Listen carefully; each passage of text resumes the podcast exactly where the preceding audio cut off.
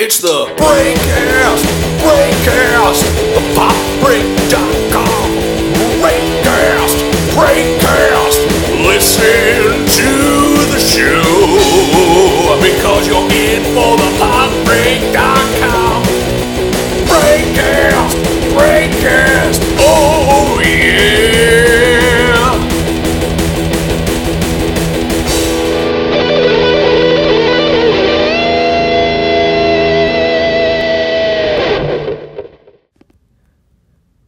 As I sit down to write this, I am really struggling to think of how The Wind Rises applies to Marshall.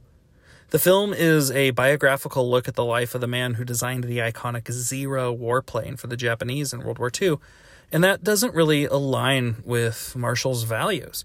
I can hear him now uh, criticizing the light romanticizing of a man who created machines of war the film itself isn't even Marshall's favorite work by Miyazaki. It's probably not even in his top five by the director.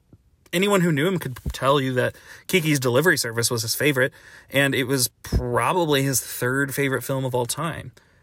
But what the movie does have is history, and Marshall loved history. It was his major, his passion, and probably his favorite thing.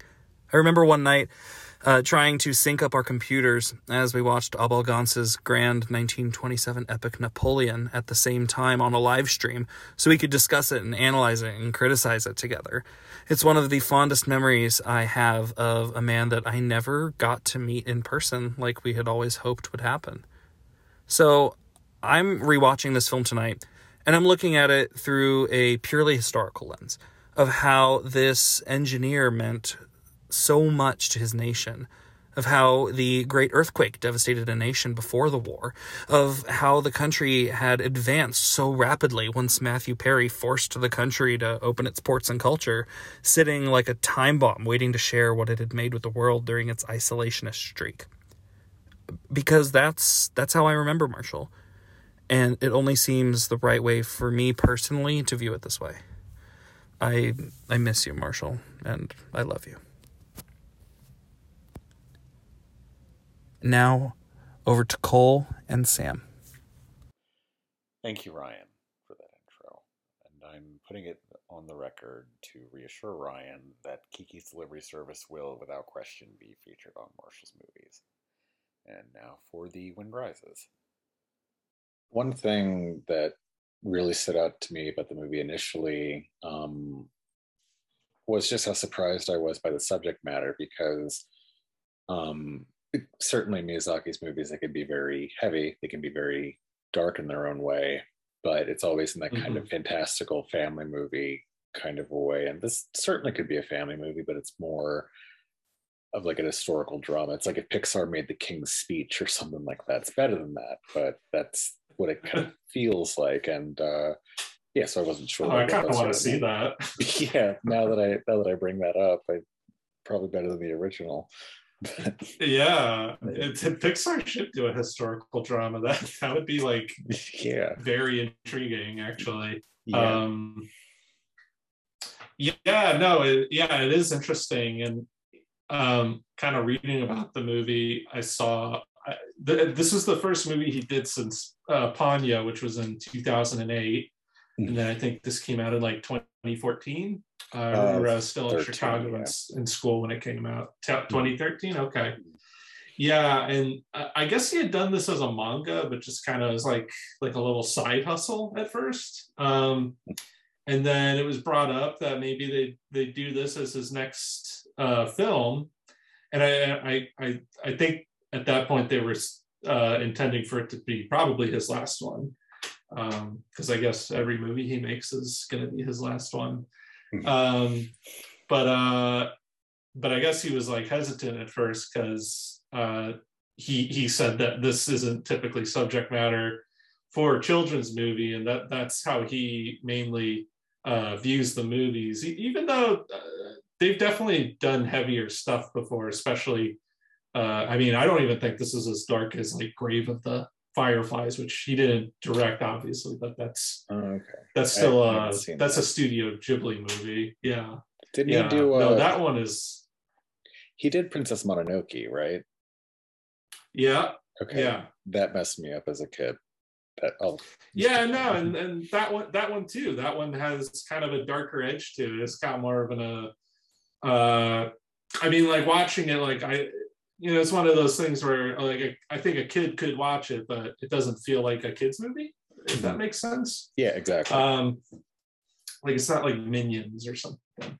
Um, but yeah, no, he was initially hesitant to to do this because he just kind of felt the subject matter wasn't, um, you know, what their their brand is kind of known for. But then someone on his crew said um, something along the lines of like, just because it's not something that would be in a kids movie, that doesn't mean they shouldn't see it. And that like just like they said like one sentence and he like totally changed his mind from then on. So yeah, and then they went on to make it, which is I, I think it's good that they did.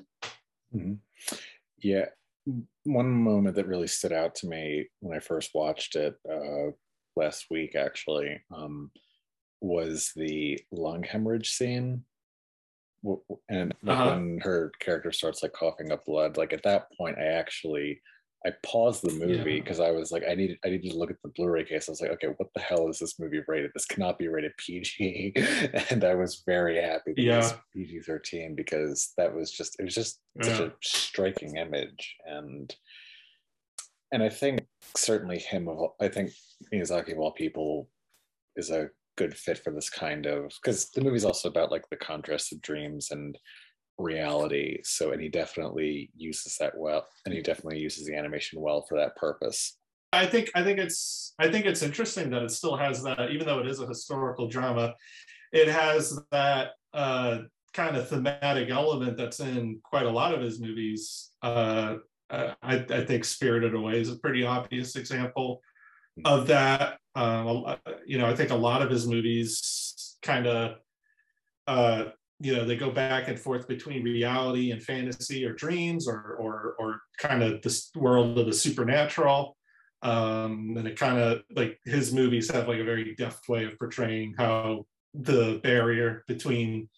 those two things can be thin uh or they can you know be kind of interchangeable at times. And he continues that into this even though this is kind of more of a straightforward uh, grounded storyline. One thing that i was thinking about too was how um I, I just think of like the little boss. I think he was voiced by martin short. You know he's this kind of oh yeah. Easily guy. I, I liked him a lot, but I I really admired his character because it seemed to have like an appropriate place within this within that concept of like sort of dreams and reality, just not in the just in a different way than the rest of the movie does.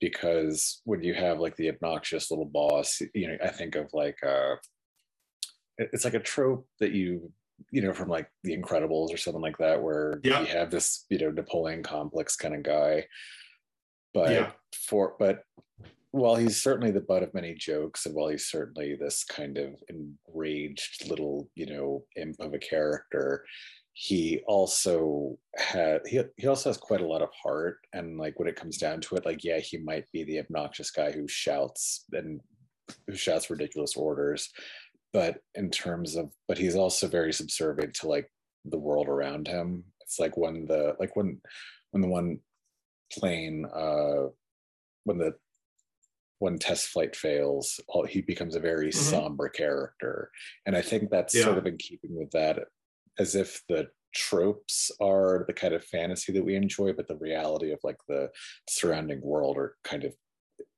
it's like the tropes are subservient to the reality i guess yeah I, I i mean that's another thing that's kind of carried over from his other movies he you know and and honestly this is something that i think is a, a bit more common in a lot of non american made films is that they often kind of portray characters or situations but not in kind of a black and white uh scenario. Uh i think i remember it was for spirited away. They you know i always thought it was interesting that they have she's in like this kind of bizarre world and there's these bizarre characters and there, there's some that are like antagonistic but like by the end they they aren't so much Mhm. and i mean from what i understand that that's a very Japanese thing. Like they have, they can have characters who, you know, they kind of tread that ground between light and dark. I think Howl's Moving Castle is another good example of that. There's Mhm. antagonistic characters in that, and even protagonist characters in that. Sometimes you're not quite sure what Howl's deal is. You're not sure if he's, uh, you know, you're not sure what he's doing at first. You don't know if he's doing bad stuff or if he's doing good stuff, or, or you're not quite so sure. Um, and yeah, no, that's that's something that I think he carries over from a lot of his movies. And I think it's something that makes his movies very uh, compelling, and you know, it's what makes them classics to a lot of people, and why they have so much, uh, you know, why they have legs outside of their own country. Mhm. By the way, just this feels like an appropriate anecdote, just given how much Batman stuff you have in the background. I have my little Batman thing here. Was uh, Howl's Moving Castle was my first Miyazaki movie that I ever saw, Mhm. but I, I watched it when I was like 14. I haven't seen it since. Right. I watched it because I was like, because I was really into Christian Bale at the time, and so I was just Yeah. like, oh, he, oh, he Who did wasn't? an animated movie. Yeah, yeah, exactly. And uh, and so I that's that was the main reason I watched my first Miyazaki. But I'm very excited to rewatch that. Um, and Spirited Away. Yeah. oh, sorry, go ahead. No, I was going to say I, I watched it. I actually watched it for the first time uh, earlier this year. I hadn't seen it before. Um, I, you know, I, I don't, I didn't really see his movies when I was a kid. I, I didn't watch a lot of uh, anime, even though I think this kind of nowadays I would say that his movies. I, I'm not sure I'd categorize them as anime per se, but just you know they are Japanese animated films. Yeah. um, but you know they're, they're definitely of a different ilk from you know kind of what you typically associate with anime like sailor moon or dragon ball z or even something like um, cowboy bebop or you know what, whatever is the most popular in, in that in that kind of medium. Um, his movies kind of transcend that but i don't, I don't think i um, maybe I, I saw my first ones in high school, potentially college, but um, yeah, even but even then, I, I found them very compelling. I, I, you know, even though I wasn't a kid, I, I still found a lot to enjoy about them. You know, they didn't feel like kids movies. Like you know, there's a lot of kids movies that come out, and and I work in animation, so I'm often uh, you know i'm exposed to a lot of that in many ways. I know people that work on lots of different projects and you know like i'd say like 90% of them are things that aren't things that would really interest me or things that i would kind of watch on my own volition. Um but you know miyazaki's movies definitely um they did. They they definitely transcended that. Something else that I was thinking about too was uh, I, I realized what I said was incorrect. My first Miyazaki was actually Princess Mononoke when I was like six or seven years old, and I oh was yeah that's right yeah yeah because I was so fascinated by that movie though because it was at my local library, and I saw this you know cartoon movie, but I looked at the back and it said it was PG thirteen. I was like, what? That can't be right. It's a cartoon. It can't be PG thirteen. And then yeah I eventually rented it and I was just like, oh, and then, like when you had the deer neck being extended and then it's like decapitated or something, I was like, oh, I guess this is PG-13. yeah But- uh, no it's it, it it's yeah the it can be mind-blowing when you first see that when you first see your first animated thing that's not it that's not so targeted towards Mhm. kids yeah, Yeah. exactly I was also thinking, uh, I I realized that his kind of storytelling in terms of like the balance of light and dark, it really reminds me of uh, like Guillermo del Toro in that yeah it has darker, more violent elements, but it never feels like that's, you know, subverting the fantasy elements so much as it is complementing it. I think Yeah. Shape of Water is kind of a good example of that. Um, just with the, even if I'm a little uncomfortable with the direction that movie goes, and I kind of admire that when he had the, you know, beauty, you know, sleep, fucks the beast moment, that didn't come from like some Mhm. sort of edge lord. Oh, I'm gonna, you know, make an R-rated fantasy thing. He was just like, no, I'm just taking that sort of fantasy trip to what I think is its logical R-rated conclusion. And that's kind of what Miyazaki, especially with like uh, Princess Mononoke and The Wind Rises, it never feels like it's the the violence never feels like it's too out there. Like like we saw a lot of no. like a Minions movie.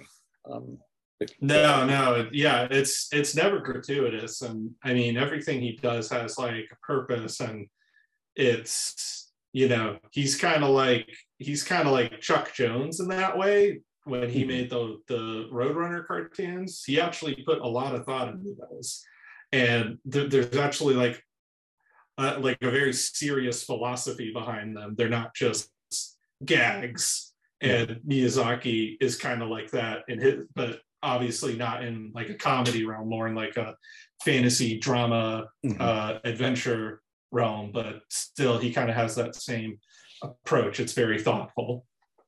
Mm-hmm. And I just keep going back to that lung hemorrhage scene too, because that just that just seems like a perfect encapsulation of what the movie's about in a lot of ways. Because at first you think it's just like this, you know, maybe it's like paint that's being dropped, maybe it's an allegory, maybe it's a metaphor, and then you realize that it's very literal. Yeah. Um, yeah. And I, I also really like the protagonist Jiro because he he's a very I don't know what the proper term is. He's he's a protagonist who's he's not very emotive, right? He's just kind of going. He's kind flow. of he's kind of passive. Yeah, but yeah, exactly. That's a, exactly the word. Um, I especially think of the scene when like his sister comes to visit him and she's saying all this about, about his wife and like about how her condition is so much worse and then it's like does she have to be here with you and then you know he mm-hmm. responds mm-hmm. with yes because now our time together you know because the every day we have is very precious now. And it's like oh yeah no don't get don't worry. I already knew all that you know? Um yeah.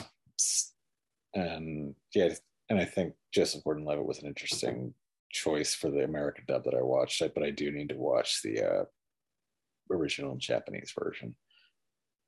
Yeah, I haven't watched that yet, but it was interesting because um, there's this documentary about the making of the movie. It's if you haven't seen it, it's it's really worth your time to watch. Um, yeah, I'd like to watch it.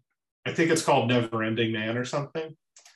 Um, it, it's about the making of this movie from like start to finish, um, and it's fascinating. But yeah, he they show him picking the original voice actor for Jiro, which is um uh, Hideaki Anno, who uh, is not an actor per se, but he he is he is quite well known in, in anime and Japanese filmmaking. He created Neon Genesis Evangelion and uh, he directed Shin Godzilla. And uh, you know, he it's interesting that he decided to pick him. And it, when you watch the documentary, you actually see when they like think of him as a possible person to cast and they kind of do it as a joke at first and but then you see Miyazaki going like oh wait like no like we should get this guy like he is this character pretty much like we should just get him to do it um and it's nice because I, I think uh Hideaki Anno got uh, his start working for Miyazaki on some of his earlier movies um, and then went on to go uh, have his own uh, pretty prominent career. Um, but yeah, no, I, I haven't seen that original dub either, but I'd definitely be very curious to check it out. But they have some good actors in the in the dub. I mean, it's pretty hard to beat Werner Herzog as the yeah yeah as the as the defected defecting German uh, guy. Uh, what was I going to say? I was right about to say something. That, that story that you just said reminded me of uh, what led to Brad Bird being cast as uh, Edna in The Incredibles. About how at first they were just like, sure, like he was like a temp or something like that, but they're like, oh, maybe. this yeah, I think he did the scratch dialogue for it, and that happens more often than you think. People do scratch dialogue in animation, and then sometimes they just like it so much they they get them a SAG card, and then they they they let them actually do the voice of the character in the final in the final thing. Um, there, there's like another Pixar movie where they did that. I, think maybe the guy who did Dug's voice. Um, I think you're right. yeah. I think that was uh, Bob Peterson. I think it's one of the directors. Yeah. up, yeah. yep, yeah, yeah. No, it's it's pretty common. One thing that I also kind of go back to when thinking about this movie is the earthquake scene because it Mhm. looks very. When it first happened, again, this is when I was just watching the movie, just thinking of it as a Miyazaki movie, not knowing that it was primarily going to be a historical drama. I thought, oh, are these like, you know, the the hill demons coming up from their hills or something like that? And it has that very ominous feeling at a scope that reminded me eh, I can't exactly remember which scene, but it has a kind of scope that reminded me of Ponyo a little bit. That earthquake scene. Uh huh. Um, Yeah, yeah, and I wasn't sure what. yeah. It has a surreal quality to it. Mhm. yeah which is which is interesting because I, I think again that's just something that's something you can do in animation that's kind of harder to pull off in live action is you can bend the way you portray something while keeping it true to get the kind of visceral feeling across and i think he does that like that earthquake scene it, when i think of it it just it just it just looks like the world turns into a jello mold in, in the movie and Yeah, um, it's like that's something you could never really accomplish in live action as effective. Um, so yeah no it's it's it's great. Even when he's doing kind of a grounded thing he still finds a way to show animation you know kind of the strengths of it as opposed to live action yeah. It's almost like he. But just the way that image looks, you would expect it to have again that kind of supernatural quality to it, but it's almost like he embraces the animation as itself its own supernatural quality that it that can express real things in more abstract ways. mm-hmm. So this movie isn't based on a true story, right? It's based on a book. The Wind Has Risen. Uh, I think it's both. I think it's based on a true story. I think Jiro is a real person, Oh, uh, and I think shit. it's based on a book. And I, yeah, it is partially based on a book. I think that's where they get the na- the title of the movie and some other Mhm. elements of it. I know they definitely. It's not completely true to life. Like I think Right. he has a younger sister in the movie, but I think in real life the guy had like a a, an older brother. So you know, there's details like that that are different, but it's it's also I think true in the sense that I, I think it's Miyazaki's kind of drawing upon the life of his own father in the story, and I, I believe his father designed planes too. Um, or did something with airplanes, and that's why he has such a fascination with them, and that's uh, prominent in I think every single one of his movies, just flight and the mechanics and engineering of planes and flying vehicles and and all that sort of thing. Um, definitely Porco Rosso and uh, what was this first one? The God, what's what's what's that Let movie? me check.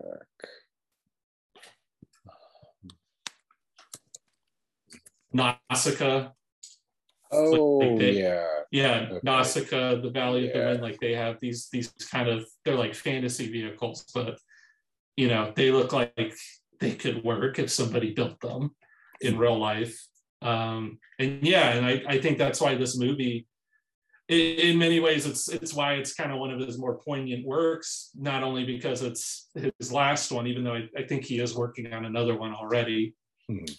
Um, at least one more thing um it's his last movie but it's it's also it kind of it's kind of like a summation of his career in many ways. It has like a lot of elements from his past movies in this one but kind of like distilled a little bit. Um it, you know it draws upon uh real life japanese history and, it draws upon i think the life of his dad. And uh, i think when they were at the premiere he like started crying and he said like this is the first time he's ever watched one of his movies and it made him cry and i, I think it's because he you know it, it reminds him so much of his dad who and, and i think they had kind of a I, I don't know if they had like a strained relationship or uh, you know it seemed like he had a lot of respect for his dad but maybe i don't know it, it wasn't like that warm of a relationship, but Mhm. um, I think maybe this movie made him feel closer to his dad in a certain way. I got a cough.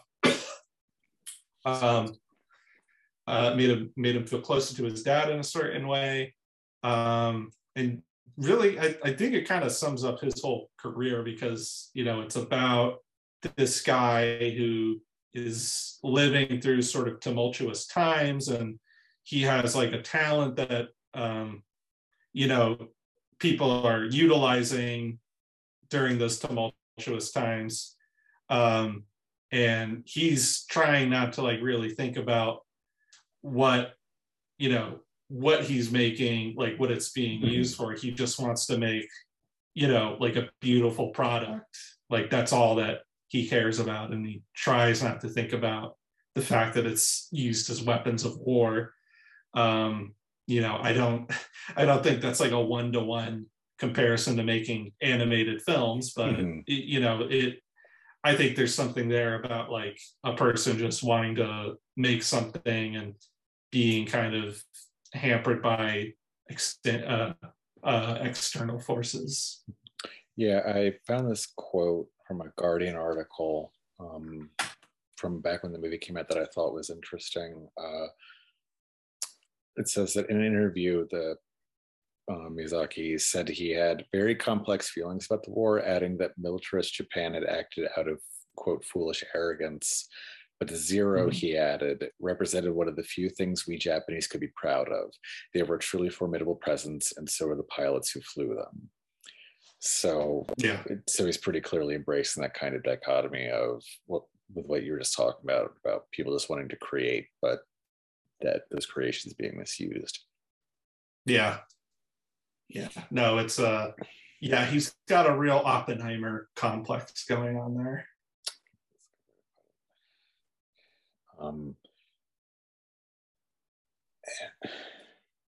He's he's like uh he's like he's like that guy in the Eternals who gives uh people technology and then they go to Hiroshima and he's like, What have I done? i didn't want to make that comparison but i was very much thinking about that comparison. Um, yeah yeah. I mean there's there's something to it. It's an interesting idea. I think i think people have kind of misread that scene a, a little bit. I, I you know i think people are too. are reading yeah I, I think they're kind of reading it as like oh like marvel created an lgbt character and then made him responsible Yeah. for Mhm. the atomic bombings fail but i think it's i think it's a little more nuanced than that i i think again it's kind of it's kind of working on this idea of like what is the cost of like creating something if like it's going to be used to Mhm. you know kill people you know that's that's something that some people in positions like that have to consider Mhm. Yeah, and yeah, I do think the Eternals scene was kind of. I mean, I don't like the movie, but that scene was kind No- of taken no, me. Yeah, it's like it's a pretty simple, like, oh, I was just trying to help people, but they used my help to hurt. You know, that's yeah yeah that. It just is on a bigger scale when you're dealing with a demigod and you know that technology. yeah yeah. yeah Um, this this movie does it a lot better and the whole movie is basically like like it's like that scene from eternals is like just the whole movie pretty much. And uh, they actually kind of explore it to like a satisfying degree i think. Hmm Totally, because uh, because the movie really does a much better and I think more compelling job of focusing on like as you were talking about like the creative process. It's not just like some, you know, it's not just kind of slapped on. And I- No. I, I especially think it's interesting because the movie doesn't really show too much like wartime stuff either. So no it's more um like there's definitely a lot of like you know um low points for the characters certainly especially with you know the tuberculosis and they show some war images Yeah. but it definitely um it definitely emphasizes more on the kind of implied dread that comes from you know what we you know from his dreams about being worried about what his machines will be used for instead of just you know have you know have a few scenes of him making some stuff and then crying next to fire or whatever it Mhm. um and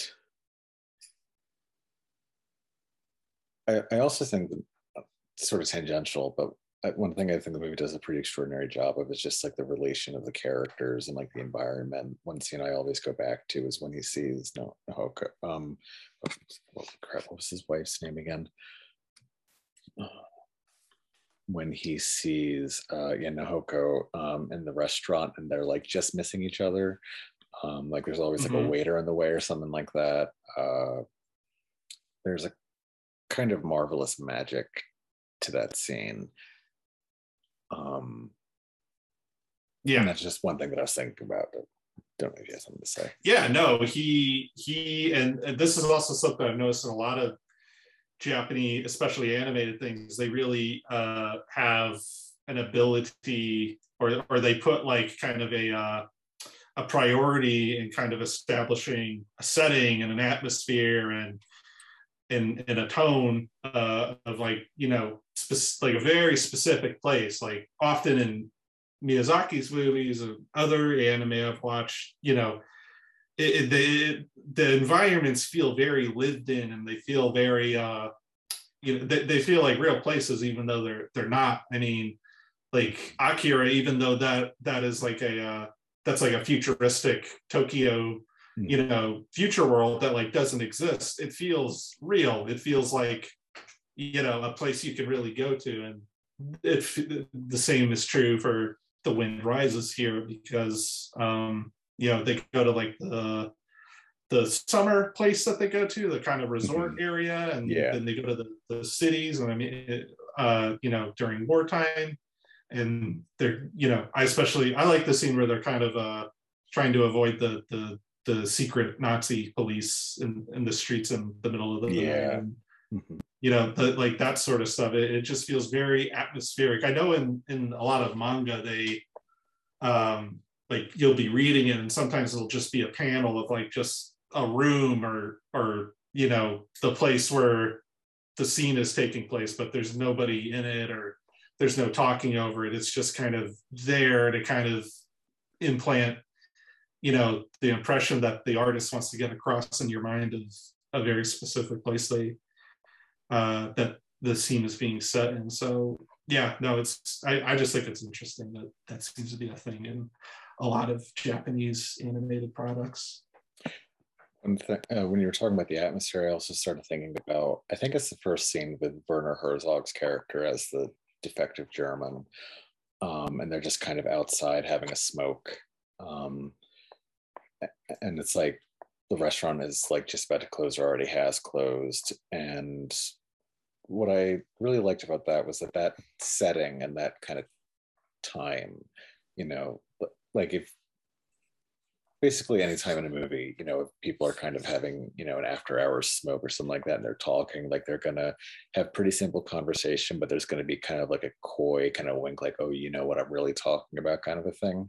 And they use Uh-huh. that as an opportunity to kind of get them talking, saying sort of previously unsayable things about the war, things that would get them in a lot of trouble with their respective sides, I guess. And yeah, I just Yeah. thought it was an interesting synergy between like time, environment, and like the conflict of the scene. Yeah, yeah, no, it's yeah, everything about the movie is very nuanced. I, I think that's why I like it. Uh, it's probably one of my favorite Miyazaki films, just because even though I, I like uh, all, I think I've liked all the movies of his I've seen. I haven't seen every single one, but you know, all the ones I have seen, um, you know, they're very compelling and they're very, um, you know, they're for kids, but they they feel like something you can enjoy as an adult. But this one really does feel like it feels like an adult movie that kids can watch. It's sort of it's kind of the inverse of, the, of his other movies and yeah it's it's, it's uh, just everything about it is so nuanced It's one of the going back to that King's Speech comparison. That's really what it kind of feels like in that because like King's Speech was you know technically rated R, but you know my dad and stepmom were showing that movie to my little brother and sister when they were like four going on five. So it's it's Yeah. definitely a sort of safer ground, I guess. And I still have much to see from Miyazaki. Um, worth noting is that the one me I think the we, we might have watched another one that I'm not thinking, but the one Miyazaki movie that Marshall and I watched together that I can think of right now, at least, was Spirited Away, and he was very much like Mhm. like that's when I kind of found out that when I really realized how big of a Miyazaki fan he was, and he just kind of talked me through it, and that was a fun experience. But I did, I was just fascinated by this one though, because as we were talking about, it's just not quite what I expected from him, but it's still kind of, I- guess, in kind of going out of what I expected to be the norm for Miyazaki, I realized what the true norm for his for his for him was, because it's certainly different from the rest of his work, but it, it definitely has a consistent. It has a very similar tone in a lot of ways. It has a very similar catharsis, um, and it comes from a, I guess, the same heart. I guess as cheesy as that sounds. And Yeah. it- and it just really felt like even if it's not necessarily my favorite from, uh, him um, so far, it taught me a lot about him as a person and as a storyteller.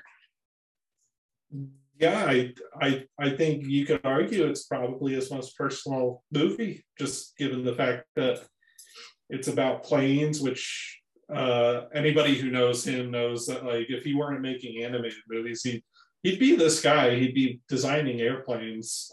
Uh, hopefully not for war, but you know, it it uh, it it's definitely it's definitely an obsession of his that is carried over through pretty much all his movies.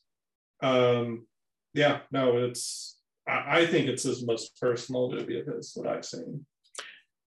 and tangential, but I could be wrong because we've talked about him going into you know, into retirement in the past. Um, isn't he going blind? I, Uh, I don't know. I haven't Okay. I haven't heard that. Maybe maybe I'm thinking of someone else. I don't know, but that's just because I mean you are right that he uh, he said that The Wind Rises was going to be his last movie. Um, but he does have something coming out in 2023 that he's returning for. I thought he recently directed some CGI animated movie. Was that just Studio Ghibli? No, he did. It was a short film. Um, oh my god, there's a there's like a great making of or behind the scenes thing about that. Um, you need to watch it because it's it's basically it's about him kind of like dipping his toes into CG and seeing like how he likes doing that. And he made it's it's like a short film. I think they only play it at the at the Ghibli Museum in, in Japan Okay. um there but there's this amazing scene where um, these guys from another japanese animation studio they come to like show him like something that they made and they show and it's like a cg thing. I think it's like a motion capture thing or like a it's something might be something for a video game but it's like this like little video of like it's like a zombie and somebody like i think did motion capture and it does all these kind of like erratic movements and it's like kind of like weird and grotesque and um you know it, it's definitely like kind of off-putting and then after watching it like miyazaki's like very silent and then he he's like very blunt with them and says like this this is like a mockery of like human life and that they should be ashamed of themselves. And you you can they have the camera on the people as they're listening to this and you can just see that like they know like their life is over. Like like it's it it's truly it's really worth looking out. I mean he really like destroys their their spirits.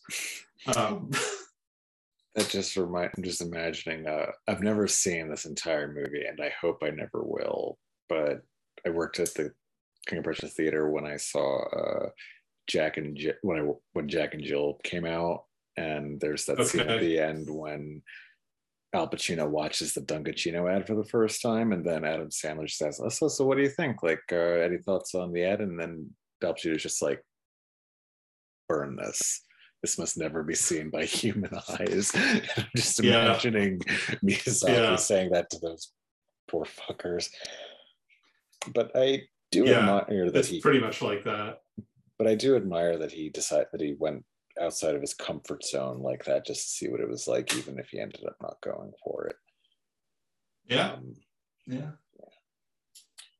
No, I mean, I, I think he tried it out. I, I think he probably figures he he's probably a bit too old to take something like that on as like a full time project. Mhm. Um, I do know Studio Ghibli did put out a CG movie, but uh, I don't I don't think anybody liked it. yeah, as far that, as I understand. yeah, that's what I was thinking of.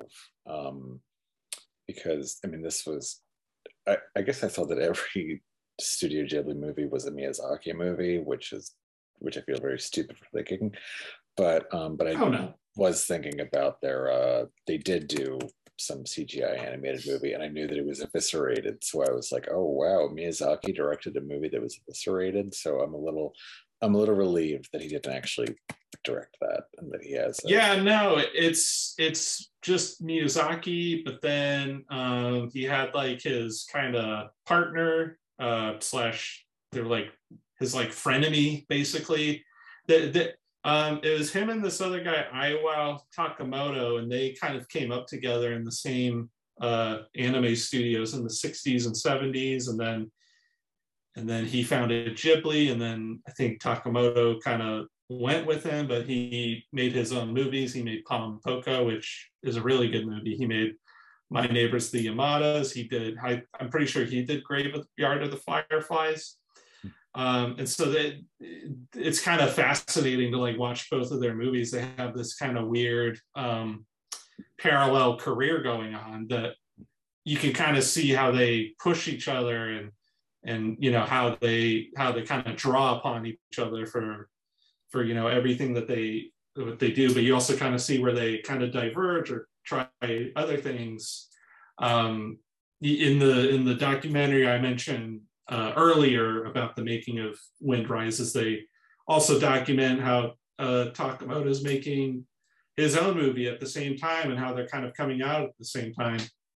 Um so you know it's very interesting. And then I, I think a couple movies have been directed by miyazaki's son and that's like that whole relationship is so bizarre because like you can kind of tell that there's like tension between them or, or they're not that close but like his son is working at the studio and he didn't endeavor to be an animator or an animation director. I, I think he used to be a landscaper in fact. But um he at some point he decided he wanted he wanted to get into the family business. And i think miyazaki kind of uh is kind of disappointed in that in him. It is like openly disappointed about that about his son in that regard. Um and again you see this all in these in these documentaries that they put out it's it's fascinating. Like they're they're very frank uh you know in the way that they depict everybody and how everybody talks about each other. That even more so than watching the whole Ghibli canon of movies you know find these documentaries about them making it because it's fascinating. It's it's like this weird sometimes it feels like there's like this weird cold war going on there where like Miyazaki and Takamoto like hate each other but like they're also best friends. It's it's fascinating. That uh, relationship reminded me of a really nice line um, in The Wind Rises where the uh, where his friend uh, Kiro um, when he when uh, Hiro wants uh, Kiro on his team, but then little Martin Short guys like no, like you end you just end up competing. Like friendship's more important or something like that. So I wonder if Mhm. that was kind of an acknowledgement of like of you know sort of separating your work life and your friend life in some ways, and just with that relationship you were talking about too. yeah maybe uh, John Krasinski's character is meant to be Takamoto that's yeah that that's an interesting read I think I, I I don't think that's far off at all. I, I think that's that's probably you know what's kind of going on there. Mhm. Yeah, and especially that lesson too. Uh, it's almost like he's kind of saying that that's how he wishes his relationship with. Uh, he said his name is Takamoto. Yeah, Yeah, maybe that's how he wishes his his relationship with Takamoto ended up. But yeah, just with the way you Yeah. described the relationship and the auto and the biographical elements of it. Yeah, I just thought that was uh, worth bringing up. Um, yeah. Again, I, I I think this is his most personal movie. It seems like almost like an autobiography in many ways, but told through another person's life. Mhm. Yeah. So, did you have uh, anything else that you wanted to say about the film that you don't feel we touched on? Gosh, I'm not sure. Um, it's the only Miyazaki movie I've seen in theaters because again, I kind of came late, kind of came late to his movies, as in like I didn't really watch them when I was a kid. They, I, they weren't like I don't know for whatever reason they weren't like readily available to me, and they weren't things my mom would necessarily gravitate towards to show us. Um, she's not a big anime person, Mhm. um, but you know, again, like I said earlier, I, I think his work kind of transcends, uh, you know, that kind of otaku culture and that's in kind of more traditional anime. Um, but uh, yeah, no, this is the only one of his I saw in theaters. Um, I'd like to see more, but you know, I think he only has one more left, so I can only count on like repertory screenings or something Mhm. like that. But um, yeah, I, I I think we pretty much pretty much covered it. I'd say it's like a top three Miyazaki for me. I, I would say my favorites are I like this one. I like Spirited Away a lot. Uh, I like Castle of Cagliostro a lot. That that one's kind of that one's interesting because it's kind of an outlier in his filmography. It's his first movie he did, and Oh, it's got a lot of Miyazaki elements to it, but he is kind of adapting. Um, not that he hasn't adapted other work, uh, because I think the wind the wind rises Yeah. is kind of an adaptation of another thing. But you know, this you know, Castle of Cagliostro was like an adaptation of I think a pretty well established thing at the time of Lupin the Third. Um, yeah, no, I, I would say those are probably probably my three three favorites by him. Yeah, uh, as I mentioned before, I haven't seen too many from him. Uh, I've watched three from Marshall's collection. Uh, the other one was Ponyo, which I quite liked, and uh, Kiki's Delivery Service, which will be which will definitely be on Marshall's movies because Kiki's Delivery Service is straight up like a top three Marshall movie, not just Miyazaki, not just his Miyazaki, but like that's one of his three favorite films of all time. But but this but this seemed like a this seemed like a good movie to sort of bring up first before we got to Kiki's Delivery Service because it um it's just it seems like it's lesser known for Miyazaki. Like it certainly doesn't have like the like I could go to Will and Hadley who are like 15 and say, Have you heard of My Neighbor Totoro or Spirited Away? And they probably would, but they haven't, but they probably haven't heard of The Wind Rises. And so just No. yeah. So it felt good. Yeah, and I mean, I that it, it doesn't surprise me. It does, you know, it's it's not really a kids movie, and I don't mean that as in like kids can't watch it or shouldn't watch it.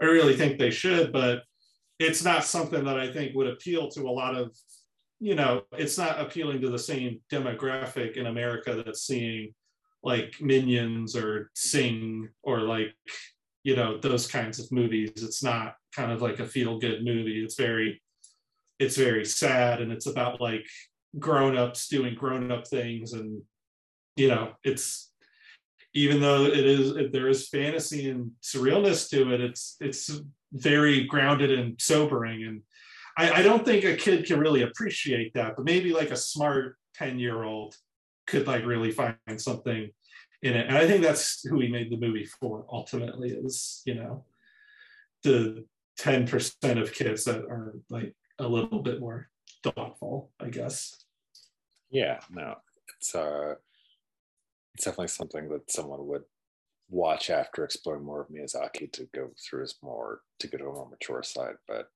yeah, that, yeah, that's a really good way to put it. Um, Yeah. Uh, wanted to uh, so, uh, but thank you for doing this, Cole. Uh, we're Oh yeah.